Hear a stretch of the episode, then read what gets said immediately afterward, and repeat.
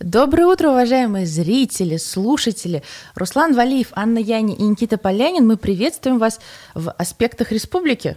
Совершенно верно. На канале «Аспекты Башкортостан» наши трансляции запущены в YouTube, ВКонтакте и Одноклассниках. Ваши сообщения мы ждем в чате YouTube-трансляции для того, чтобы делать эту программу вместе, обсуждать текущие новости, делиться впечатлениями о них.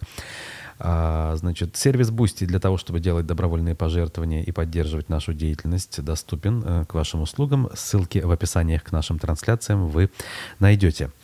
План у нас сегодня близок к самому традиционному. Э, у нас э, пресса, у нас фрагмент программы «Аспекты мнений». Экономист Всеволод Спивак был гостем этой программы вчера.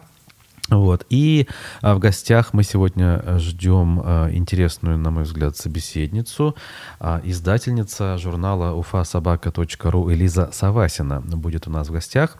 Э, человек, который многие годы занимается издательским бизнесом в нашем угу. городе и, в общем, пережила, мне кажется, вот все, что можно в этом смысле пережить. Возникновение из ниоткуда, бурный рассвет, а, дальше кто-то скажет закат, ну, вроде как. И... Даже некоторых своих рекламодателей, я бы сказала, пережила. Еще как. То есть некоторые люди, как там говорили раньше, люди там, э, страны возникали, расцветали и э, исчезали под властью Рима. Тут то же самое, как бы примерно.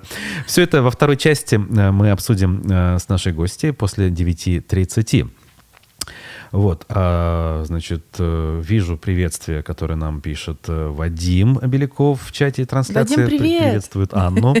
Э, присоединяйтесь к начинанию Вадима, тоже приветствуйте Анну, тем более она у нас не очень часто бывает, пока в лучшем случае раз в неделю, так ведь, а иногда и реже. Вот, а, собственно, Вадима мы тоже приветствуем, и, кстати, сразу, пользуясь случаем, проанонсирую, у нас а, через час после окончания утренней программы в 11 аспекты городской Сред... Ой. Аспекты ЖКХ, ЖКХ наверное. конечно. Вот, э, да. Именно ЖКХ. Мы с Вадимом этот проект вместе делаем. И сегодня у нас гость, э, самый знаковый в этом смысле персонаж в республиканской э, иерархии, вице-премьер правительства по вопросам ЖКХ и строительства Алан Марзаев. Угу. Мы его ждем живьем в студии, поэтому множество тем и вопросов планируем обсудить. А Ух. вы свои тоже подбрасывайте, конечно же, с помощью комментариев в анонсах. Анонсы вот-вот появятся в телеграм-канале. А в YouTube уже есть. В общем, такой у нас план. Э, Все понятно, поэтому давайте перейдем к содержательной части, к обзору прессы. Давай. Я хотела начать с важной, на мой взгляд, новости на Башинформе. Смотри, Руслан, в Уфе из-за мошенников женщина лишилась двух с половиной миллионов рублей. Так. Ох, в полицию Уфы обратилась 64-летняя жительница. Она рассказала, что ей позвонил якобы сотрудник правоохранительных органов. Голос в трубке сообщил о попытке хищения средств с ее счета. А, ну так это же уже понятная схема, привычная, Но, к сожалению. Смотри, так. она взяла кредит на 2,5 миллиона рублей и а, перевела полученные средства на безопасный счет. Мне кажется, что это это на, ужасно. На безопасный? Да, то есть он вот э, предложил ей перевести а, средства на так, безопасный Так называемый счет. безопасный. Да, да, да, да.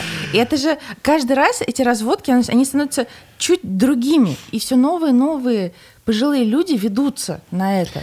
Да, и люди, которые на том конце провода сидят, э, у них уже и речь стала куда, куда более соответствующей, поставленной, как бы, и терминология, которую они используют, действительно э, такая близкая к реальный, что ли. У меня тоже такие звонки были совершенно недавно. Я даже пытался поначалу подыгрывать, э, ну, пытаясь разобраться, дойти до какой-то такой точки, где же будет очевидно и где можно будет уже высказаться э, на эту тему, что я об этом думаю.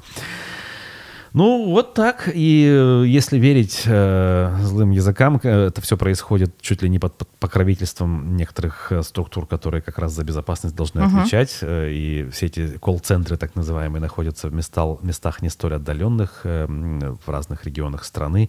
И это стало чуть ли не таким легальным, можно сказать, бизнесом. Э, и, как говорится, каждый в этом смысле отвечает сам за себя. Я бы хотела на самом деле сказать, обратиться к детям, таких э, женщин и мужчин. Ну, как нужно, мне кажется, проводить вот эту профбеседу, гигиену. Да, потому да, что да. на это же ведутся. То есть у меня родители вообще не берут с незнакомых номеров трубки. Они уже надрессированные. Ну, это тоже не совсем правильно. Мало ли кто-то важный. Может, ты звонишь с Ну, всегда телефона. пишут обычно теперь в WhatsApp или в Telegram. А. Ну, то есть если ты в этом не разбираешься, лучше, мне кажется, не брать. Вообще, если и есть смартфон, я, например, советую, и что и делаю, кстати, близким, легко ставится определитель номера, так называемый, от Яндекса. Если Яндекс приложение поставит, ту самую Алису, э, она будет, э, значит, номера подписывать. А ты знаешь, звонок, что Яндекс звонок. подписывает звонки из военкомата как полезный звонок? Э, Такое возможно, согласен. Ну, например, вот у меня таких звонков не было, но э, звонок, например, из сервисного центра там а, автомобильного или там из компании Уфанет условный,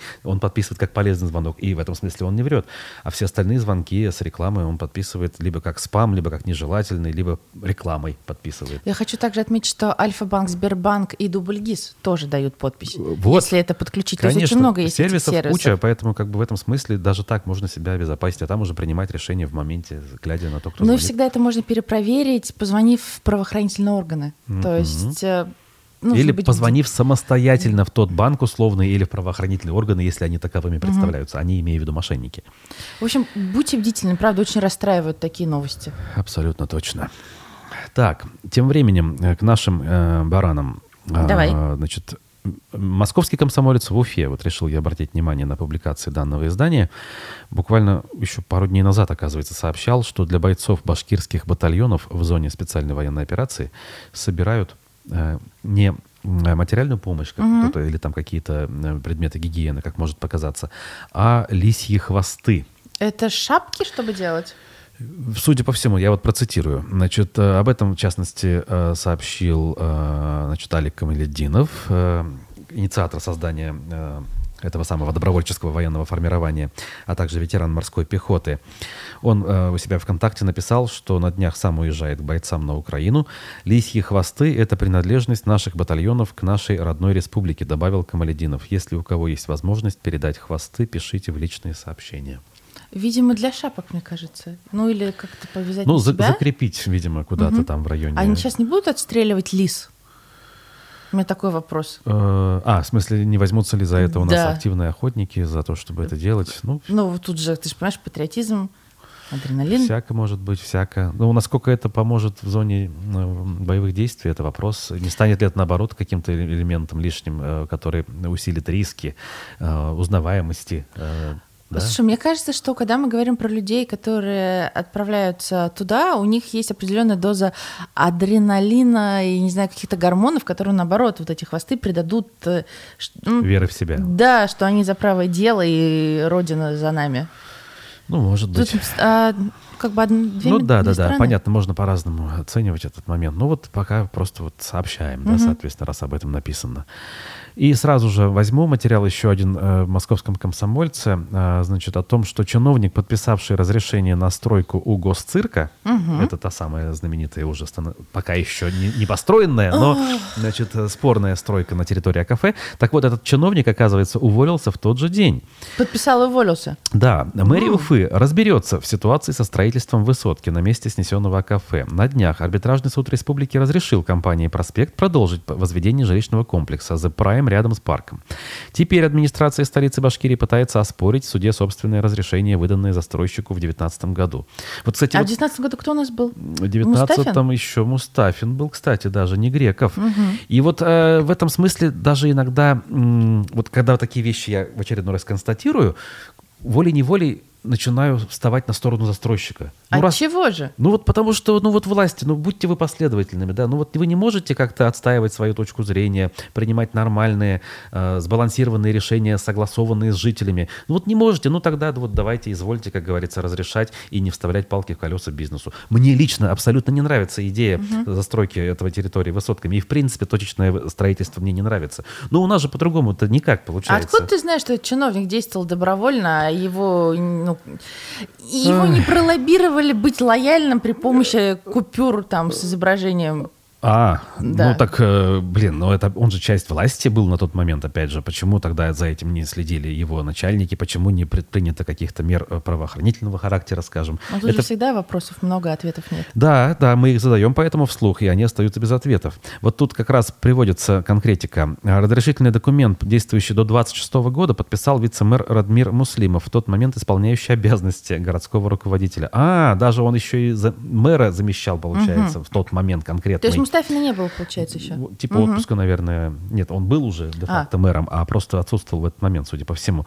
Как утверждают источники, этот документ стал причиной отставки Муслимова, который попрощался с должностью в тот же день, как поставил свою подпись на разрешение. И чиновник якобы не только подмахнул бумагу, но и изменил вид разрешенного пользования без проведения публичных обсуждений и согласования с мэрией, а также предоставил интересантам дополнительный земельный участок площадью 60 соток и уменьшил зону охраны госцирка, а потом предпочел оставить свой пост. Ну вот, если все это правда, конечно, очень похоже на то, о чем ты говоришь, что это коррупционная составляющая. То есть человеку уже было не жалко пост, он получил э, как бы реально за Подожди, Руслан, мне кажется, большинство людей, которые приходят во власть, давай будем честными, они пытаются, пока они у кормушки, быстрее нахапать. Потому что есть дети, жены, внуки, и все так или иначе пытаются быстрее, быстрее, быстрее заработать, пока есть возможность, а потом отвалиться. Разве не так? Ну, как показывает практика, скорее так, но мы же хотим верить, что все-таки это скорее исключение, чем правило. Такое поведение. Без комментариев, как да, без комментариев. Да, давай дальше тогда. А, А, кстати, добавлю, Давай. сегодня у нас, э, не у нас, точнее, вот в пруфах, насколько я знаю, в 11 утра пресс-конференцию проведет застройщик. Журналистов собирает, мы тоже там планируем Слушай, быть. застройщик на самом деле расчехлил уже свою кубышку. Я очень много читала материалов, которые под видом общественно значимых выходят, где вот там сделается рекреационная зона, сделается там детская площадка. Пытаются сейчас купить общественность, А. которая не в курсе, да. Ну, как говорится, при желании разместить рекламу, э, СМИ должны быть к этому открыты. Это- мы открыты, и кстати. этим и занимаются СМИ, да. Окей, мы тоже разместим, если что, но при этом вот мнение свое высказывать мы э, не прекратим ни при каких обстоятельствах, конечно. Окей, смотри, цифры, мои любимые. А Правда ПФО пишет, что в Башкирии... О, секунду. Давай. Вадим, который в мэрии работал, вот нам пишет, что неправду, пишет э, московский комсомолец. Муслимов ушел из мэрии не в 19 году, а в конце 21 или в начале 22 ну, так- Ничего ну, себе. если это так, то тогда грош цена, конечно, информационной составляющей данной статьи. Ай, Тогда еще больше вопросов. Руслан. еще больше, конечно. Тогда получается, что это действительно было согласовано в мэрии, если человек после этого остался и был там еще два года. Да, да, и никто не убегал, грубо говоря. Понятно. Ой, давай про мусор. Давай. В Башкирии ищут подрядчиков для вывоза мусора за 7,5 миллиардов рублей. Два рекоператора объявили 8 тендеров. Какие Смо- операторы? Смотри, два из четырех, да? А первый – это муниципальное предприятие «Специализированное автохозяйство по уборке города Уфы». Оно готово заплатить 719 миллионов рублей на три года с 23 до конца 25 собирать отходы на территории Октябрьского района. Вот. То есть за 719 миллионов рублей три года собирать отходы с Октябрьского района и вывозить, собственно, ну, на Черкасы. А второй оператор – это рекоператор «Эко-Сити». У него 7 контрактов на общую сумму 6,7 миллиарда рублей. Это вывоз мусора из э, Кумертау, Федоровского, Куюргазинского, Кугарчинского. Часть, да. Ну да, вот это Сибай, Бзилиловский. Ну то есть цифры колоссальные. Ну да, не Я зря же у нас, не зря же у нас идет вот это вот э, выдавливание, скажем так, относительно не местной компании э, Юртюли имели вот строй с тем, чтобы как раз и косить э, более местная компания, скажем, заменила ее, и эти деньги пошли э, в какие надо карманы. У меня больше вопросов. Я тут нигде не увидела про сортировку мусора. То есть только вывоз. Ну что, А где сортировка? сортировка пока не до нее, пока у нас вот другие проблемы. Сейчас я вот о них расскажу. Другие проблемы на в- столько миллиардов. Слушай, ну ведь не останется потомкам Шеймуратова земли чистой такими темпами. Согласен. Сейчас вот опять же в условиях вот этого передела, я же рассказывал в одном из эфиров, э, местные муниципалитеты стали э, расчехлять свалки ранее э, законсервированные, потому что рекоператор вывозил все-таки в одно место централизованно, а теперь там машин не хватает, его выживают, нового не завели, и людям же надо как-то вывозить. И вот, пожалуйста, свалки вновь цветут и пахнут в прямом Ты, смысле этого знаешь, слова. Ты вот просто как, не знаю, последний либерал, когда собираешь мусор, сортируешь, возишь его везде, где его принимают. Угу. Я даже одежду, вот э, ушел H&M, да, не берет одежду на переработку, в Нагаево теперь приходится А возить что? одежду. Экобур Нагаева, они принимают текстиль, они делят там его по трем фракциям. Ага. Я тебе потом покажу. Да, ты ездишь в Нагаево, чтобы отдать, а тут просто ты сам как человек заботишься, а тут государство, которое должно об этом заботиться, оно не заботится. Вот же парадокс. Ну, так же происходит из-за этого парадокса. Мы, э, ну, мы абстрактные, мы приходим к выводу, что вот э, пути расходятся, да, отдельных людей и э, той среды, скажем так, мягкой, в которой эти люди живут. Опять-таки, все понятно с этим. Э, Ну вот у нас же другие проблемы. У нас строители школы, например, в ЛНР из Башкирии пожаловались Радио Хабирову на долги по зарплате. И как совершенно справедливо замечают некоторые абсолютно позитивно настроенные по этому поводу люди, ничто так не дискредитирует э, ситуацию, те же самые вооруженные силы, как вот эти вещи. То есть, условно говоря, даже эти люди понимают, что одиночный пикет с голубем, он особо-то и как бы отношения не имеет к дискредитации. А вот это вот, э, когда людей кидают просто-напросто на деньги, то есть обманывают как бы свои же, своих же, которые, рискуя как бы жизнью в том числе, как бы помогают, это все как раз-таки э, бросает тень самым э, наихудшим образом. Э, Изначально вот медиакорсеть об этом сообщила. Жители Баймакского и Стерлитамакского района обратились на эту тему к Хабирову. Мужчины сообщили, что не получили зарплату за работу по восстановлению школы 22 имени Шаймуратова в городе Петровское в Луганской Народной Республике. Так, например, Салават Давлетбаев в комментарии на странице главы региона в соцсетях пишет от имени бригады из шести человек. Мы с Баймакского района в составе шести человек отработали две недели в ЛНР. А, Оплату обещали до 10 сентября. Денег нет, ни слуха, ни духа, и трубку никто не берет. Договоры на руках, то есть даже бумаги есть. Что делать, задается он вопросом. В Минтруде Башкирии сообщили, что оплата труда строителей, которые работали в ЛНР, находится в видении прямых работодателей, а не министерства. А кто, интересно, прямой работодатель? Ну, условно, там ООО, там какой-нибудь строитель, ну, наверное. Но ведь это же уезжает туда строитель с разрешения Минтруда как бы, республики, мы же Ой. это поощряем всячески. Ну, Минтруд, собственно, Минтруд конкретно, наверное, Ну, образно вот этот аппарат. Ну, вообще, в целом, да. Мы же это поддерживаем, Ну, как бы мы да. же колонны отправляем, мы, же гордимся. Мы их, да, на каждом углу об этом, как говорится, рассказывать стараемся.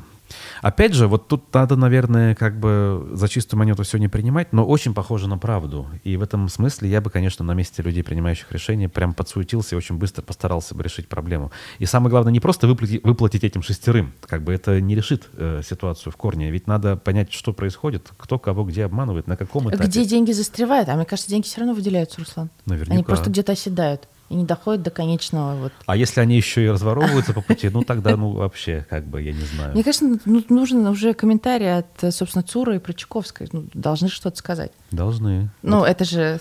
Вот на оперативке в понедельник, да, ей бы хорошо озвучить как одну из проблем уходящей недели. Ой, давай дальше к цифрам. Да, Я да. все не могу из них вылезти. РБК, и не только РБК, пишет, что кабинет министров Башкирии утвердил повышение платы за эвакуацию авто. М. Вот так вот.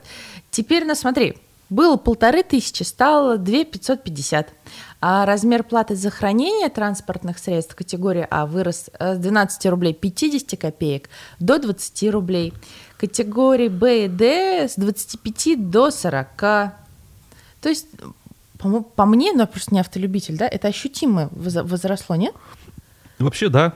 Э, Ну, что я могу сказать? В этом смысле, да, паркуйтесь правильно. Я как бы кровожаден, хоть и сам автолюбитель. Как бы, и не паркуюсь там, где нельзя. И вынужден бываю даже не пойти туда, куда собирался, если парковаться негде. И не бросаю машины. Поэтому как бы те, кто бросают, должны платить. И платить как можно больше. А, то есть ты хочешь сказать, что еще надо Конечно, увеличить? А, конечно. я поняла. Более того, эвакуировать более нещадно, как бы, а не так, как сейчас. К сожалению, эти службы тоже идут по пути наименьшего сопротивления, эвакуируют зачастую не там, где реально машины мешают и создают пробки, а там, где им самим удобно погрузить. Слушай, а я вот э, так третий год буду обращать внимание, что на углу Ленина и Закива Лиди Мгм.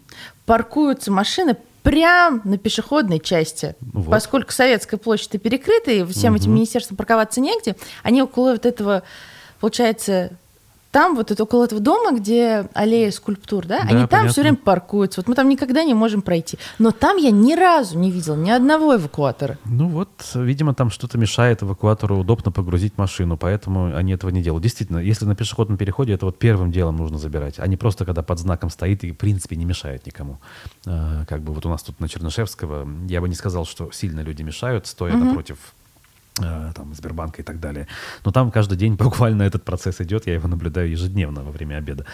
И э, как бы, блин, ну, правильно, как бы я же сказал, да, я в этом смысле как бы против того, чтобы люди нарушали.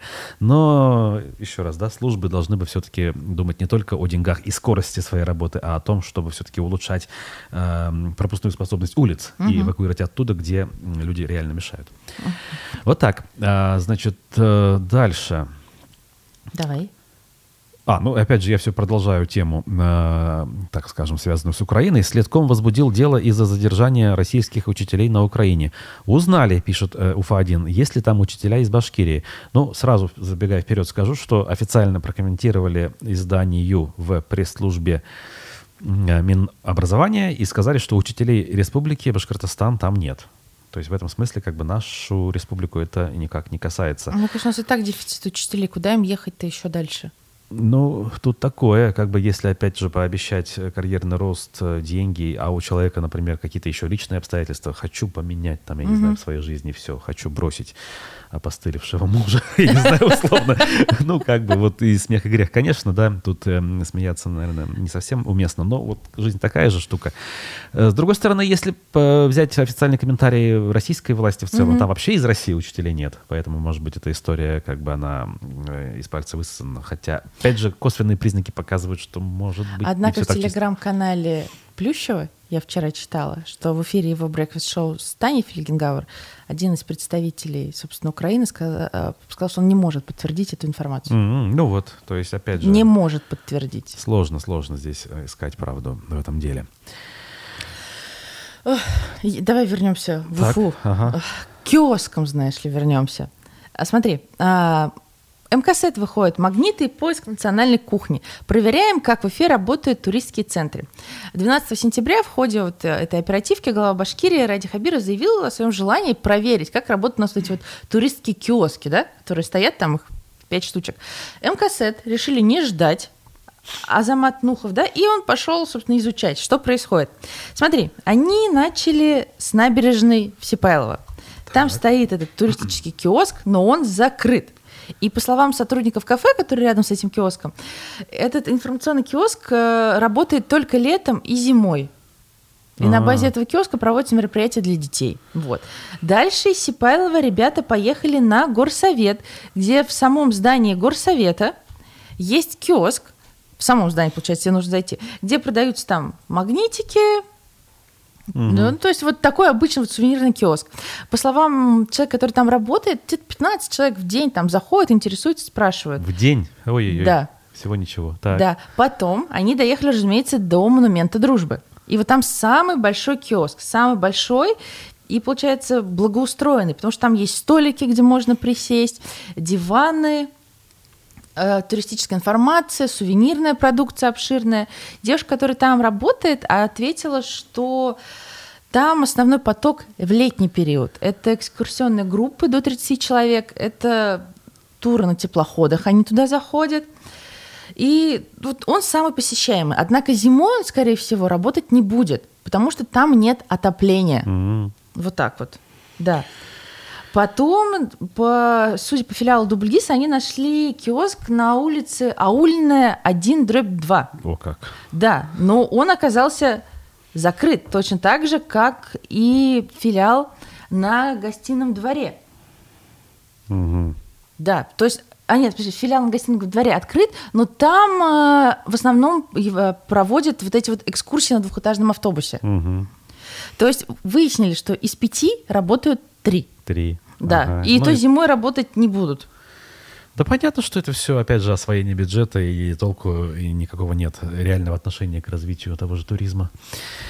Печально, что ж тут скажешь. И, кстати, вот прошедший пожар в э, нашем э, ТЦ «Меркурий» или колхозном рынке, как более привычно. Колхозка. Много разных тем для обсуждения вызвал.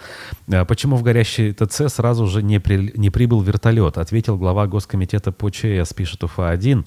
Оказывается, Согласно федеральным правилам, тушение пожара с помощью вертолета в ночное время запрещено, пояснил руководитель э, Госкомитета. Это связано с безопасностью. Если бы мы отправили вертолет на тушение пожара ночью, мы бы лишились лицензии и больше бы вообще не смогли его эксплуатировать. Оказывается, а зачем целый... покупали вертолет? Да, вот это вопрос. Он в итоге, кстати, летал же днем там, зачем-то доливал Его воду. очень многие фотографировали, да, видел да, кучу как, фотографий. как он летит и половину содержимого сливает по пути, потому что не герметичная вот эта вот э, капсула для содержания угу. воды. Это первое, Первое, что люди как бы заметили. Второе, что а надо ли было вот это все все-таки использовать, учитывая, что в принципе пожар по большому счету был потушен, а вот это лишние тонны воды дополнительно уничтожили оставшиеся в целости и сохранности имущество арендаторов, а именно товар, который они продавали и так далее. Ну, в общем, если это все вот так, опять же, как э, делают вывод наблюдатели, хочется на очередной раз голову пеплом посыпать и, в принципе, ничего этого не слышать больше. А, ты знаешь, у меня несколько знакомых там э, работают и работали в торговом центре «Меркурий», и я хочу сказать, что эти же проблемы с пожарной безопасностью там были давно, там очень-очень холодно, ага. и многие арендаторы ставили вот эти маленькие обогреватели, А-а-а. подключали, то есть там компьютер, обогреватель, чайник, ага. это было всегда. И когда становилось холодно, все доставали это, подключали. То есть ну, Понятно. Это же ну, был колхозный это, рынок, это, это был, колхозка. Это был вопрос времени, значит. Да, да, то есть так. я знаю, что это было еще когда времена я училась в институте, значит, 12-й э, год. Угу. Да, вот так вот, 10-12. Понятно, но с тех пор-то вроде там особо не менялось, по крайней мере, вот это угу. вот ключевое здание. Что ж, э, мы должны сделать паузу. Обзор прессы мы на этом закончим. А фрагмент э, программы «Аспекты мнений» с экономистом Всеволодом Спиваком э, послушаем. А вы, друзья, далеко не убегайте, ставьте лайки, пишите вопросы. У нас вот-вот появится гостья, издательница журнала «Уфа Собака Ру» Элиза Савасина. У нас в республике есть э, такая любопытная структура, как региональный фонд. Неоднократно журналисты обращали на него внимание, пытались понять, какие там деньги вращаются, куда и что. Мы более-менее понимали, что эти деньги не сильно подконтрольны, что они используются иногда во благо, по быстрым, скажем, схемам идут, например, на спасение футбольного клуба Уфа, там на хоккейного клуба Салават Юлаев, какие-то еще нужды, угу. строили вон э, ЦУРы всякие. И вот у нас новость, что этот самый фонд требует у футбольного клуба больше 100 миллионов вроде как э, через суд. Как это можно объяснить, может быть? С одной точки зрения, а клуб, насколько я понимаю, частный, да? Вообще, да. Юридически частный, uh-huh. да, поэтому западные клубы получают прибыль, и, соответственно, если кто-то тебе дал в долг, ну, бизнес, ты должен дивиденды, бизнес, бизнес, кредиты, да. все. С другой стороны, э, если мы говорим о России, то, э, я думаю, очень мало команд спортивных, футбольных, хоккейных могут рассчитывать на самоокупаемость, да? Очень мало, я думаю, что практически ноль. Вот. Соответственно, когда фонд давал деньги, ну, наверное, он не рассчитывал получить обратно. Может быть, ему обещали, что придет какой-то спонсор, и надо на какое-то время там перебиться, и как ну, это странно странно. Опять же, обещали. Что за понятие такое обещали? По рукам ударили и дальше пошли? Или все-таки документы реально какие-то? Не, ну если идут в суд, есть документы, конечно. Ага. Если, а иначе, как иначе, ну, фонд же не может просто так деньги дать. А относительно того, что это сам фонд, ну, мы видим, что, в принципе, этот фонд повторяет те же фонды, которые есть в Российской Федерации. Помните, у нас же есть Роснефтегаз, по-моему, да, компания, где угу. собраны акции Газпрома, Роснефти. Роснефти. И все понимают, что там должно оставаться триллионы рублей, и никто не понимает точно сколько и куда они расходуются. Угу. Там даже, по-моему, одно время был руководителем наш министр. Бывший наш, да, да, Геннадий да, Букаев. Именно да, так. Геннадий Букаев, да. То есть, в принципе, да, видите, властям и на федеральном и региональном уровне нужны некие карманы, э, откуда они могут туда деньги, не руководствуясь строгими правилами.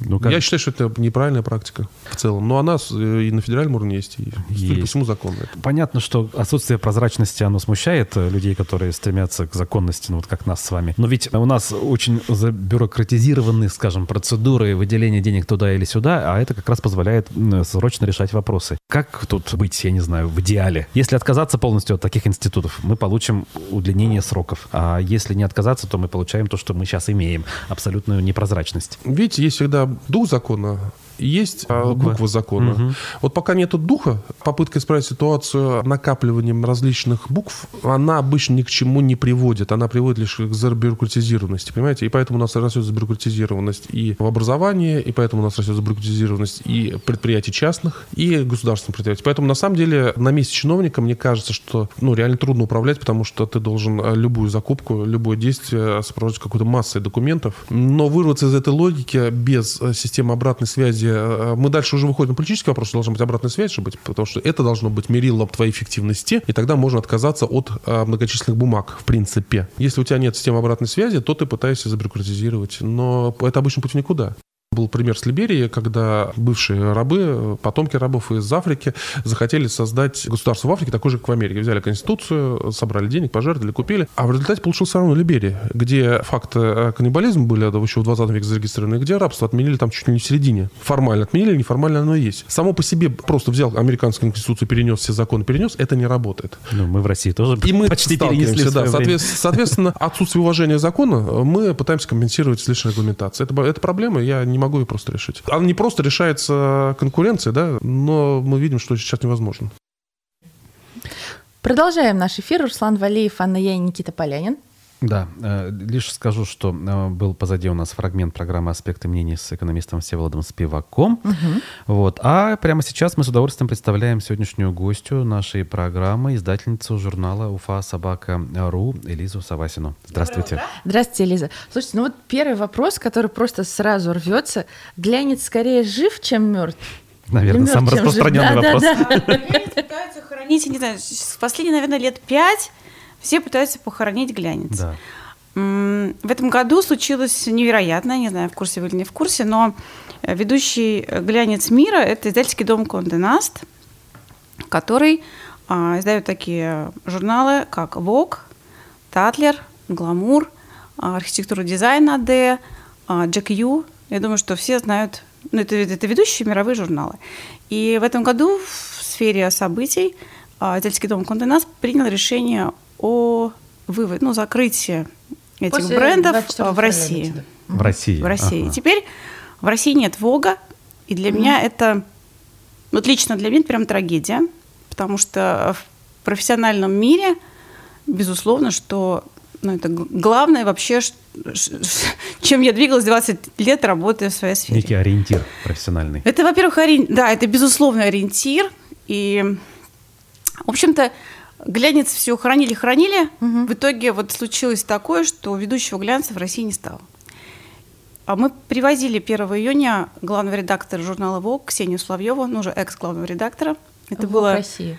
А, да. Это было такое крутое очень для Уфы событие, потому что, ну, это просто... Ну, я просто счастлива, что а, Андрей Артемов, а, паблик токс, который мы делали, который мы пригласили в Уфу, смог а, сделать такой сюрприз нашим гостям и привести свою ну, подругу, э, свою приятельницу, а, вот Ксению Соловьеву. И мы много про это разговаривали, потому что ее слова, наверное, такие важные. Люди так сильно хотели похоронить Гляни, что когда его не стало, все поняли, насколько он был нужен. Вот, например, я сама оказалась в такой, знаете, информационной яме для себя, потому что в мое, информационное поле, оно что специфично, да? Оно стоит, э, стояло из э, вот этих вот эм, онлайн продуктов э, ведущих журналов. Кроме этих как бы, журналов, которые закрыл Condé Nast, закрылись еще Elle, Elle Decoration, а мы знаем, что Esquire, там, и так далее, и так далее. Там Космополитен, практически весь глянец мировой, который существовал в России там, в течение 20 с лишним лет, вот его, его нет а всего. что-то осталось из таких известных мировых вещей? А... Вообще же ничего получается. Ну... Вот все, что я знаю, вы перечислили. Может быть, я чего-то не я знаю. Я сейчас скажу, что осталось. Вы будете смеяться, наверное, Marie Claire. Marie Claire а. говорили, но мы же не ушли. Почему же про нас никто не пишет? Так. Я слышала только опосредованно. Ну, я, конечно, в глубине. Я дружу со многими главными редакторами российского глянца. А, на презентации а, нашей интерьерной книги «Уфа Дизайн Бук» мы привозили Алексея Дорожкина. Алексей Дорожкин а, – главный редактор журнала «Эль Decoration Rush» в течение 10 с лишним лет. Наш большой друг. Я привожу его, по-моему, там в пятый раз уже в Уфу. «Эль Decoration Russia» тоже больше нет. Угу. И мы как раз я его привезла, потому что это... Знаете, вот я, я не понимаю, почему хоронит глянец. В какой-то момент я сидела, знаете, так и думала, я хороший продавец, я очень профессиональный рекламист, мне по барабану, что продавать. Да вот иначе бы ваш глянец Если бы, понимаете, долго, да? нет, вот в чем дело. Если бы он не был нужен клиентам, угу. я бы не делала его. То есть э, я же не психически больной человек, понимаете? Так, логично. Зачем я ага. буду делать то, что как бы не нужно, ага. да? Я очень, палки. Я угу. очень много про это сама с собой разговаривала, эм, разговаривала с профессиональными людьми из нашей области. К сожалению, они не в Уфе все живут, да, потому что в Уфе коллег у меня ну, в моей сфере нету. Угу. Но с коллегами других городов я прям со специалистами со многими дружу. И вот понимаете, он есть, и мы его делаем, потому что в нем высокая востребованность. То есть, есть люди, которые этом, хотят там быть. И хотят быть, хотят рекламы, реклама работает. Ага. Это все абсолютно э, круто рабочий инструмент для продвижения. Его нет, замены ему нету. И все против онлайн, бескостановочный онлайн. У нас интернет-журнал «Собака.ру» — это другая франшиза. Угу. Это не интернет-сайт при журнале. Угу. А Собака.ру онлайн-проект и Собака.ру журнал – две разных франшизы, два разных проекта, мы отдельно за них платим. И когда мы открыли а, онлайн-журнал Собак.ру, надо сказать, что интернет-журнал «Собак» — это тоже единственный интернет-журнал в Уфе, потому что все остальные — это в формате информационных сайтов там существует. Вот, вот нормальный интернет-журнал такой, эм, лайфстайл, да, а, только «Собака» в Уфе. И я такая думала, вот сейчас мы, значит, откроем интернет-журнал, мы там сейчас э, сделаем, сделаем, все клиенты, наверное, перейдут Убьем и успокоятся. Угу. Мы сделали шикарный продукт, там, со всем дистрибутированием всего сайта во все соцсети, там у нас прекрасная просматриваемость, мы делаем креативные проекты на сайте, такие же шикарные съемки, да, но все только, только в онлайне. И вот, знаете, у меня два года назад случился стопор, когда мы приходим к клиентам, которые хотели тут онлайн, которые говорили, вот э, нам только онлайн, нам все. И мы говорим, говорим, вот мы вот Они наконец-то говорят, сделали. в Инстаграм? Они говорят, все прекрасно, но мы лучше пойдем в печатный журнал. А как же а вопросы Они как объясняют? И в итоге, вот, например, мы же, понимаете, мы же франшиза Петербурга, да? Собака.ру – это питерский проект, крутейший питерский проект, в котором э, работает невероятно профессиональная редакция, как бы, да, это самые такие э, классные люди креативного Петербурга. Я часто бываю в редакции, я их очень люблю, мы как бы очень много взаимодействуем с ними. И вот Петербург, например, рекламу продает примерно ровно пополам. Половина идет в печатную версию, половина рекламодателя идет в интернет-версию. Угу. Если вам интересно, я могу цифры сказать по другим вообще СМИ, немножко там по российским. Да? конечно. Например, Конде Наст, вот со всеми этими ВОК и так далее, они а, продавали а, до закрытия примерно там менее 50% вот это был онлайн. Mm-hmm. То есть печатная версия, это более 50% продажи была в Кондонас. При этом, например, журнал «Максим» такой, mm-hmm. помните, да? А, когда сюда приезжал главный редактор, там мы тоже с ним а, общались в рамках, по-моему, не буду говорить, какого бренда, нельзя рекламировать э, сигаретные бренды. В общем, да, неважно. Вот он сказал, мы продаем так, 30% у нас печатная версия, 30% у нас онлайн, ну, как наш сайт, а а 30% вообще YouTube. То есть все продают по-разному. Собака mm. питерская вообще продает пополам в Уфе. Возвращаемся к Уфе, да? Вот у нас, э, безусловно, печатная версия, это основной канал продаж. То есть какие-то там эксклюзивные месяцы мы, наверное, в онлайн продавали, ну, может быть, 30% от э, объема продаж общего. Слушайте, ну вот а, мы говорим про бумагу, но она ведь стала дорогая. Мы же все очень знаем. дорогая. Разве стоимость печати очень не влияет дорогая. на это все? Все влияет. А, я даже скажу в цифрах. Печать а, с, прошлого, с января прошлого года, например, и мы берем март, апрель этого года, а, жу, цена печати журнала поднялась на 40%, при угу. этом Цена печати книг, я вам принесла две книги, вы видите, поднялась на 110%. Угу. Вот, да, это, это разные типографии. Мы уже печатаемся в разных типографиях страны. Я знаю все про все типографии страны, чтобы вы понимали. Я очень хорошо ориентируюсь, вот, ну, как бы вообще там, где что напечатать. Вот это обе книги, нет, вот эта книга с интегральным переплетом, угу. книги с интегральным переплетом в России печатают всего две типографии, в Твери и в Новосибирске. Ну, вот, чтобы мы При этом там все оборудование импортное и бумага тоже.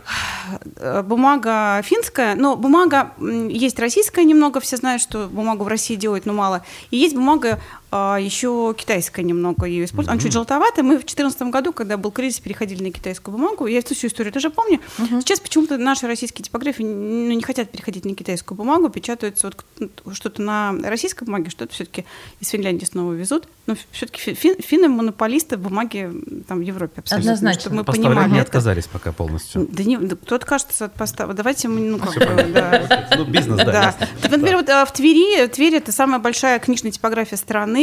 Вообще вот эта тверская типография, она печатает получебников не только для страны, для Европы, пол Европы заказывают учебники у нас в Твери, если вы не в курсе. Нет, как интересно. Летом в Твери невозможно заказ отдать. Вот мы, наш путеводитель там печатаем летом. Они всегда нам говорят, Элиза, зачем вы летом опять нам готовите файлы, вы знаете, это учебники европейские все в печати там в очередь.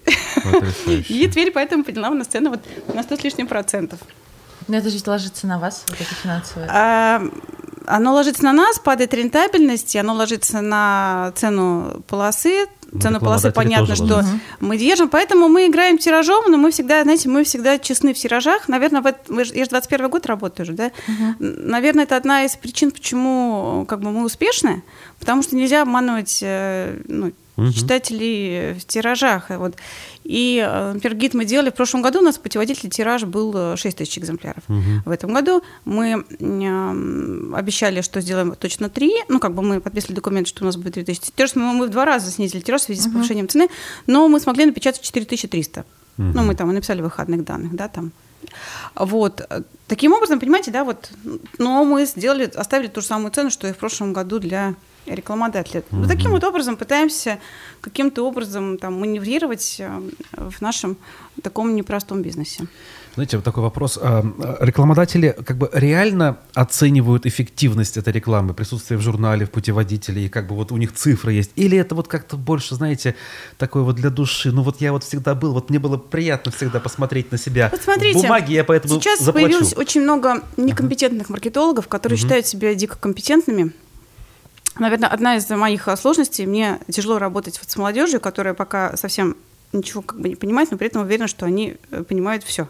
Так. И а учиться. очень много, кстати, ну, я много, да. как маркетолог. И, значит, они приходят с такими выпученными глазами, прошедшие там какие-то, наверное, тренинги, потому что навряд ли курсы, это учат, курсы, да. да, что все должно быть оцифровано. И вот ты когда начинаешь с ним разговаривать, а он не понимает, этот человек тебя, а что такое журнал? Что такое не только журнал, вот, вот, вот у вас радио, да, там, ну, ну телевидение, ну, не важно, там, YouTube, да. Э, там все, все что угодно. Мы же создаем, то есть э, мы создаем как бы эмоцию, да, мы ставим вот. эмоции, мы ставим потребности. Сколько на сегодняшний день нужно разных точек касания, чтобы человек с деньгами вдруг захотел что-то поменять, например, да, мастера какого-то. Мы же понимаем, там, я понимаю, что это там порядка девяти точек касания должно произойти, чтобы человек задумался о том, что можно пойти на маникюр не к этому мастеру, а к другому. С чего он должен ходить к другому-то мастеру? Вы уже все устраиваете. Да, да, да. Конечно. И вот в этой истории э, перенаправления денег денежных потоков от одного там, а, человека из одного места в другое, я, например, мы четко понимаем, как это происходит. Мы четко понимаем мышление наших а, читателей, да, потому что мы столько лет с ними работаем. Мы понимаем, где там через онлайн с ним мы работаем, где через личные рекомендации, где он должен 10 тысяч раз прочитать, там, увидеть у нас в журнале там, интервью с этой дамой, посмотреть там, до и после ее работы и так далее, где или как работает реклама в ресторанах. Что? А все рекламодатели хотят как? Ну, не все, не, не, не буду да, обманывать, понятно. очень много классных, э, понимающих рекламодателей в Уфе, с которыми работаем тысячи лет, они все знают. Вот мы пишем, мы вообще СМИ в Уфе уникальны, потому что мы единственные, кто работает с рынком ресторации. Да? Мы показали, как выглядит шеф-повара. Угу. Мы показали, как выглядят рестораторы. Люди, оказывается, живые. Люди не знали, в смысле, что как выглядит. А как они должны узнать? Люди, ну, как бы, их не снимают. Нет передачи, например, у нас какой-то культовой передачи в Уфе на телевидении, в которой все шеф-повара, и все бы эту передачу смотрели. Нету ее, угу. да, как бы. А ее нет тоже потому, что ну, как бы нет, там по многим причинам. У нас, в принципе, рекламный рынок очень сложный в Уфе. Вот мы там сделали многих поваров звездами. Мы, собака, это сделали. Мы работаем... даже премия есть. Да, мы работаем с косметологиями. Да? Вот 20 лет я помню, как там космето... Э, косметология из 2002 года, первая косметология вообще появилась, да? как там они э, росли, росли, росли, росли. Сейчас это огромный рынок, у нас треть продаж, у нас это рубрика здоровья, mm-hmm. например. И мы показываем, какие косметологии сильные, где, ну, какие косметологии классные, кто как развивается. Нету другого СМИ, которое бы рассказывало про косметологию, стоматологию, вот столько, сколько Абсолютно. мы рассказываем. Понимаете? И вот или интерьер. Мы настолько живем интерьером, мы даже книги делаем про интерьер, мы делаем невероятные мероприятия интерьерные, мы рассказываем про дизайнеров. Если нас не будет, например, кто будет рассказывать, кто будет печатать интерьеры, которые в Уфе создаются? Ну, кто будет показывать эти интерьеры? Кто будет рассказывать про дизайнеров, чтобы вы понимали, никто. Вот А это насколько это вообще востребовано в Ну, Уфе? а как не востребовано? Это Вот намек на- конкурентам, это- чтобы они взялись за это? Понимаете, многие берутся, и вы же видите, что происходит. Вот. я прожила, вот я, я первый номер ру- руками собирала рекламный, вот 2001 год, в августе, вот, июль, август, а, сентябрь, пол октября я была менеджером по рекламе там в журнале «Я «Я покупаю», покупаю», который да. открывался. Нас было три человека, руководитель Людмила Сафина, вот я там, мне было 22 года, и еще одна девочка. И вот, ну, по сути, мы с Людмилой продавали рекламу в первый номер. Это был первый глянцевый журнал в Уфе. И вот прошел 21 год. Там все журналы, которые как стольники, хайпы были хорошие, сильно закрылись же все. Мгм. Там. И О, столик даже я помню. потом он второй раз открывался другим издателем, Да. и тоже закрылся. Как бы я про интерьерный рынок, говорите. Да. вот. Ну, Ну, и да, что, ну, люди хочу- начинают, а потом там надо настолько вот в нашем бизнесе каждый день. Но я просто тоже, насколько день. вот Уфа в целом готова. Или у нас вот эти вот 20% клиентов, которые приносят 80% прибыли, вот как раз-таки э, дизайнерам интерьеров. Мы сейчас про, про что говорим? Мы говорим про кто заказывает, интерьера, кто да. заказывает дизайнерам проекты? То есть это насколько востребовано вообще быть вот, этим вот... Быть а, дизайнером?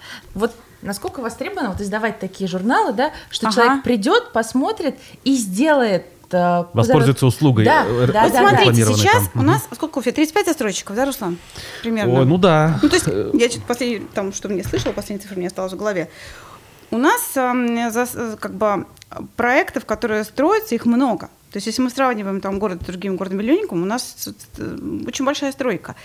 И мы видим, что э, многие сейчас покупающие квартиры все-таки пользуются услугами дизайнера интерьера гораздо больше. Даже в, квартиры, там, э, образно говоря, там однокомнатные, часто приглашают дизайнеров интерьера, потому что дизайнеры интерьера, они тоже разные. Есть, есть дорогие, есть подешевле.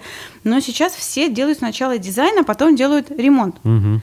Поэтому услуга дизайна интерьера, она очень востребована. Поэтому и рынок этот растет. Поэтому и дизайнеры, дизайнеров становится больше, они становятся лучше. Эта книга там меня очень радует, потому что она у нас четвертая, и мы Уже видим, четвёртая. да, за пять лет, как изменился вообще рынок дизайна интерьера, насколько а, в, сре- вот среднем по больнице, да, сколько хорошие проекты. Я помню, что первые две книги мы прям, у нас были жюри в Москве, там Леша Дорожкин, там Женя Жданов, ну, то есть такие именитые московские люди в сфере интерьера. Мы им отправляли все работы дизайнеров, которые публикуются в книге. Дизайнер оплачивает техническую стоимость, это не бесплатно, но при этом мы все равно отправляли в Москву жюри, и жюри говорили, вот эти книгу ставить нельзя работы. Ни за какие технические стоимости, просто это позор, это не дизайн. Да, да, да, да. И мы там в первой книге половину работы убрали. Во второй книге мы убрали 30%. В третьей книге мы убрали 5 работ. 5, И хотя... Качество растет. А в этой книге мы не убрали ни одной. Я вам просто сейчас объясняю, как с- в- вот просто вырос наконец-то этот рынок. И я даже я приняла решение, что, наверное, со следующего года а, мы будем делать интерьерную премию. Ну, потому что во многих городах интерьерная премия есть, у нас ее нету. Ну, Кроме нас, по сути, раз никто есть делать рынок, ее... должна бы- быть премия. Да, и Ага. рынок появился, и я такая думаю, что, наверное, мы начнем делать эту премию, потому что в Петербурге у нас в собаке есть эта премия, называется «Петербург будущего». Ну, то есть, по сути, у нас есть название «Уфа будущего» у этой премии. Я думаю, что мы начнем ее делать, потому что ну, у нас, знаете, у нас же миссия. Мы же все живем с миссией. И если не мы, то кто? Кто будет рассказывать про дизайнеров? Кто, кто, как не мы должны рассказывать всему миру про Игоря Пальчева, понимаете, который живет в Уфе? Слушайте, А у меня такой вопрос про канал сбыта. Вот смотрите, а, есть собака, да, есть вот Уфа дизайн. Вот я хожу в салон красоты на коммунистической, да. Вот там я всегда видела собаку, но ни разу не видела. Потому э, что мы как вы все диверсифицируете? Давайте расскажу. Вот путеводитель, его никто не знает. Мы его сдаем уже четвертый, там чет- четвертый раз он выходит, пятый год уже. А покажу. у меня нет задачи, чтобы его уфимцы знали. Мы не для уфимцев делаем путеводитель. Для уфимцев мы делаем собаку. Так. Все ее видят. Ну да, собака. Путеводитель мы делаем для тех, кто приехали в Уфу. А где они его видят, те, кто приехали? Приехали, заселились в Шаратоне, Шаратон Плаза. Все Ага. в номере, вы у себя в номере вы увидели путеводитель. Заселились вы в Хилтон Гарден Inn. Увидели в номере путеводитель. Заселились вы в отеле Башкортостан. Вы у себя в номере нашли путеводитель. То есть а, он выходит раз в году, и наша задача, чтобы а, в ведущих отелях города а, он лежал в номерах. а, человек приехал, и вот он вот на самом деле путеводитель, он же невероятный. Вот а, наша задача это вообще влюбить человека, который в приехал, в нашу республику. Он, он раньше сначала был он по Уфе, а теперь он и Башкортостан. И, а, во-первых, мы с ним заняли уже два раза с предыдущими выпусками первые места в стране а, среди всех а, туристских продуктов в стране. Вот я сейчас вспоминаю, да, вы говорите про отели, я Да. вспоминаю, какие я видел в отелях. А Ведь на самом деле это куда лучше выглядит, чем я обычно видел. Это же да нет, в стране. дорого. Вы понимаете, в стране, Там в России кучки буклетиков нет обычно таких лежат. путеводителей. Да. Нету. Это абсолютно наш созданный моей редакции продукт, проект. Мы его придумывали, продумывали, вы знаете, не знаю, там, Он же как такой... книга прям. Он, это книга. Он Книга. дорогой, в- очень дорогой в себестоимости. И мы ни в коем случае не хотим там другую обложку там мягкую делать, чтобы он там трепался. Тут же все продумано. Вот это вот интегральный переплет, он, понимаете, на нем не остается там следов, когда его, м, там, например, листают. А он, он такой долгоиграющий сам по себе. Но кни- книга бес- он, он бесплатный в отеле, соответственно, его очень часто забирают с собой, мы радуемся этому, потому что Ну, его, пока, красивый. его забирают в качестве сувенира, и показывают. а, Там его, этот, этот же путеводитель плюс дистрибуция, да, на всех, ну, на, на многих ведущих а, форумах, которые правительство проводит, а, безусловно, его дарят тоже на, на выставках, на всех А ведущих. правительство поддерживает Вот вас сразу хотел выпуске спросить, Первый раз, вот смотрите, мы все те истории, все три до этого выпуска, никто у нас ничего не поддерживает. Это абсолютно наше коммерческое издание. Спасибо нашим рекламодателям, которые вместе с нами его создают, и еще ему лучшие в стране. Да? А в этом году я познакомилась с новым министром туризма а, Рустемом Авзаловым. А так? Да. И м, вот одна из рубрик, которая там есть, называется «Экскурсия». Ее раньше не было. Вот Ага. это а, рубрика, которую а, сделали мы совместно с Министерством туризма. То есть они Ух вложили ты. деньгами тоже. Да, Ну, да. Хорошо, хоть так. И получается, что у нас сам путеводитель стал из-за этого интереснее, Мгм. стал круче. И, э, ну, как бы, и, знаете, совместно делать все-таки вот оно правильнее, потому что мы же, это Одно же дело. совместная работа Конечно. такая. Чем вот э, делать дурацкие, э, я приезжаю в Казань, все так хвалят Казань, Так. такой шикарный туристический Так, город, так, нет так. ни одного путеводителя. Ага.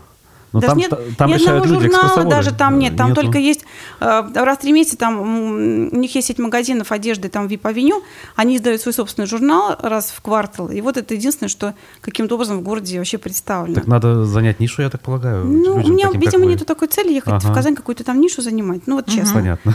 Мне здесь работы так много, я ничего не успеваю. Мгм. Знаете, я вот хотел Ага. буквально чуть-чуть в прошлое, опять же, вот к Да. журналу я покупаю. Я Да. вот сам помню те времена прекрасно. Интернет, казалось бы, уже был, но действительно было очень удобно пользоваться вот информацией Да. из этого журнала. А почему он ушел? Почему сейчас нельзя в том или ином виде в качестве какого-нибудь отдельного Ага. или вот как? Я работала там, а, значит, с основания, 12 лет, была директором филиала, главным редактором. Для меня такая была, знаете, боль в какой-то момент. Ну, то есть это же была прям сеть, мы были самые сильные в стране, я покупаю. У нас был сильнейший э, генеральный директор в Москве. Э, Я, я влюбленная вообще в компанию Абакпресс до сих пор. Абакпресс – это Израильский дом родом из Екатеринбурга, сильнейший э, Израильский дом региональный. В какой-то момент, знаете, что случилось? собственнику стало вот это все неинтересно. Мгм. Вот так бывает иногда. Вот, и когда собственнику становится неинтересно, то люди начинают уходить потихоньку. Первым ушла генеральный директор в Москве. Это сильнейший была медиа-менеджер вообще. И начало все как-то, знаете, сыпаться, сыпаться. И э, я оказалась, я была десятым, было, по-моему, у нас 12, 12, что ли, городов. Я была десятой, кто уходил. Ну, то есть я держалась из последних сил, но когда тебе в Уфе журнал нужно больше, чем собственнику, Мгм. это немножко странно, да, там очень многие процессы происходят, которые ты, на которые ты не можешь влиять. И Израильский дом вот с- собака в Петербурге тогда увидели всю историю, что что-то происходит, я покупаю, им повезло, я считаю. Да. Потому что они просто вот это вот увидели, что есть сильный дом и сильные главные редактора, и э, всем, ну, как бы начали уговаривать э, на франшизу забрать собаку. Угу. Ну, в Уфе была сложность, в Уфе собака уже была два года. Угу. И она была слабой, и я два года, как вышла собака, работала против нее, потому что угу. я ну, привыкла быть лидером всегда. И я за два года ее практически убила, как рекламный проект в Уфе. А тут, значит, они приезжают и говорят, ну, возьмите все-таки. Я очень, для меня это был тяжелый выбор, я не хотела брать. Что-то а, чужое, да? Да, поэтому mm-hmm. я везла тогда два издания. Я еще везла одно издание из Ростова-на-Дону. Там было, было сильное издание Fashion Beauty. И как-то я запустила сразу вот... Я уж уволилась из «Я покупаю» и запустила два издания. Тогда «Собаку» все-таки взяла перезапускать и а, Fashion Beauty запустила. Потом там в 2014 году, когда кризис был, мы Fashion Beauty закрыли. А, ну вот такая была история. И я до сих пор, чтобы вы понимали, мы все города общаемся между собой, кто был, кто работал в команде «Я покупаю». Угу в Москве очень многие сделали карьеры. Например, я привозила там в прошлом году а, главного ресторанного критика из Москвы Владимира Горизина, тоже наш сотрудник, он тоже из Екатеринбурга, он работал, я покупаю. И вот мы с тех... Понимаете, да, вот в Москве у меня коллеги, ну, то есть многие известные люди в Москве в, в, в нашей профессии, они когда-то работали с нами, я покупаю. И просто там профессионально все выросли, угу. и мы все коммуницируем сейчас. Угу. Наверное, Знаете, хотел уточнить вот какой момент. Мы сейчас, конечно, говорим про Уфу, все это прекрасно. Ага. А вот других городах городах республики как-то присутствуете вы? Есть там своя да. клиенты, читатели есть? Я не знаю, я работаю в Уфе. Единственное, что вот мы делаем Уфа, путеводитель да? по Башкирии, да. мы рассказываем угу. про Башкирию, про, про природу, да, про там загородный, про санатории и так далее. Но с точки зрения вот других городов я ну, никогда не, не работала. И... Мне кажется, в Уфе, ты знаете, рекламных денег очень мало. Да, ну, мало? Я, я просто, я, для, для меня было открытием, что вот эта сфера бьюти-индустрия условная, да, в каком-нибудь Стерлитамаке, она тоже очень сильно развита. Она тоже Они там есть. что, все в Инстаграме сидят? Это же тоже как бы... Ну, смотрите, вот в Казань, да, вот я привозила в прошлом году э, спикера очень крутого. Значит, э, в Казани есть такой Петр Софиулин, э, дизайнер, известнейший уже в стране. Э, у него есть бренд Еротам Дизайн. У него uh-huh. свой бренд мебели, свой бренд. Я э, привезла Петра, чтобы мы с ним рассказали. И вот он приехал ко мне в гости. Он первый раз был в Уфе. Он был в таком шоке. Он смотрит на все, на все, что происходит, и говорит, а мне, я, я там у себя в Казани не востребован. Я не могу, мне негде напечатать, то есть нету ни, ни печатки, ни какого-то онлайн интернет-журнала, где бы рубрика «Дизайн» была в Казани. Вот, представляете, Казань такая крутая, а площадок для, ни для тех же самых косметологий, ни для вот интерьерного рынка там нет. Там я покупаю, закрылся, и собака открывали, закры, закрылась. Там ничего, там нету. Вот я вот рассказываю вам истории такие. Угу. Что как иногда бывает, стереотипы. что рынок есть, а наш бизнес настолько сложный все равно, что люди... Почему в наших городах во многих закры, закрылись печатные журналы, мои коллеги закрыли, угу. мои подружки закрыли. Потому что куча других бизнесов гораздо проще. То есть наличие ниши не означает, что любой пришел и эту нишу и занял? Вообще не означает. Ага. Я просто очень терпеливая, и там девчонки говорят, как ты вообще можешь столько лет э, вот это тянуть? Все говорят слово «тянуть». Угу. Ну, да. А вот в этом году все-таки да, дополнительные да. обстоятельства возникли. Мы уже немножко их затронули, да. там, типа роста цен. В этих условиях я вот наблюдаю с э, печалью, что у нас некоторые, э, скажем так, бренды, которые по 20 лет насчитывают в Уфе, нишевые, правда, угу. начали уходить. А, вот я сейчас, э, как бы не соврать, слышал, что кенгуру магазин, да, известный. К сожалению, кенгуру закрылся. Вот, например, да, это наверняка да. ваш клиент многолетний. Да, наш клиент. И это как бы о чем-то, наверное, говорит или нет? Или это как бы исключение? Как вы считаете? Из всех магазинов, которые в этом году закрылись, всего два из них были нашими клиентами. Это Икея и Кенгуру. Угу. Все остальное, что закрылось, это федеральные мировые бренды, они не вкладывали деньги в рекламу. Угу. Ну, потому что их и так все знают. Да, там и при этом, политика. Я ага. счит, давайте я буду честно, я словами сейчас фимского бизнеса, мы очень много же с ними это угу. обсуждаем. Это дает возможность локальным магазинам продавать больше. Вот смотрите, подождите, давайте минуточку. Насколько мы готовы заместить это? Потому что, условно говоря, вот магазин Медиарт, который хвалил, собственно, сам Хабиров, да, он да. не представляет ту, допустим, линейку размеров, которую представляли федеральные бренды. Насколько мы, у Значит, мы готовы... должны сказать Медиарту, ребят, вы что-то упускаете, ребят, вот же ниша, понимаете, да? Вот же ниша, вот там были большие размеры, а сейчас где их покупать? Вы должны срочно, срочно выпускать одежду в этих размерах. Мне кажется, я знаю, почему вы 20 лет уже этим горите. По-другому смотрите. Горю, кстати, никогда не использую. Я считаю, что человек, когда горит, он обязательно перегорит. Я люблю. Любите? Я люблю. И по поводу Икеи. Я очень а, переживаю за то, что нету бренда Икея. как потребитель, да, как а, человек, а, который, ну, безусловно, все любим Икею. А, и вроде говорят, что, возможно, через два года он откроется, ну, по крайней мере, Ну, я там слышу, да. Но при этом мы рекламируем местных производителей. Мгм. А ценовая мебельных, политика? мебельных, и у них глаза загорелись. Серьезно? А какова ценовая политика? Тут же очень много факторов. Но ведь а, локальные производители работают в разной ценовой политике, понимаете? Да. А локальные производители у нас молодцы. Это рынок, который растет. Вон Фархат, владелец реформы, да, они открыли в Москве шикарнейший салон. Первый салон уфимского производителя мебели в Москве. Какой В принципе. красивый салон в Москве. Понимаете? Я просто вот к чему. У нас разные производители, там Денис Хусниев, невероятную мебель же делает в Уфе. А, э, есть подрастающие бренды уфимские, есть молодые начинающие. И у них у всех есть очень дешевые масс-маркет бренды локальные. На любой вкус и кошелек.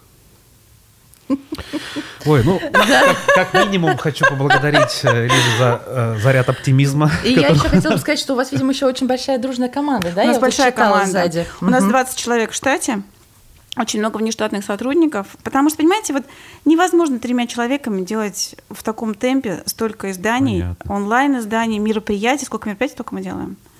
Мы же все светские мероприятия практически, это все на наших руках. Даже если не мы организаторы, мы зовем гостей. Мгм. Мы освещаем. Вот сегодня опять мероприятие. То есть у нас м, это мы должны делать между делом. Это вот не наша работа. Это мы как-то между делом должны еще делать мероприятие. Для души. не для общества. души. Нет. Это тоже бизнес. Тоже бизнес. Это тоже Ага. бизнес. Спасибо вам. А, Да, время подошло к концу, к сожалению. Я благодарю издательницу журнала «Уса- Уфа Собака.ру и, в принципе, человек-амбассадора, да, вот этой индустрии в нашей эм, республике, в городе. Который продвигает, я бы сказала, еще Уфу. Да, И да, локальный да, да. бизнес. Попутно, как говорится, да? Заодно. Итак, еще раз вам спасибо. Зрителям такая же благодарность. Не забывайте ставить лайки и писать комментарии. С вами были Анна Яни. Руслан Валиев и Никита Полянин. Спасибо вам. Пока-пока. До встречи в эфире. Пока.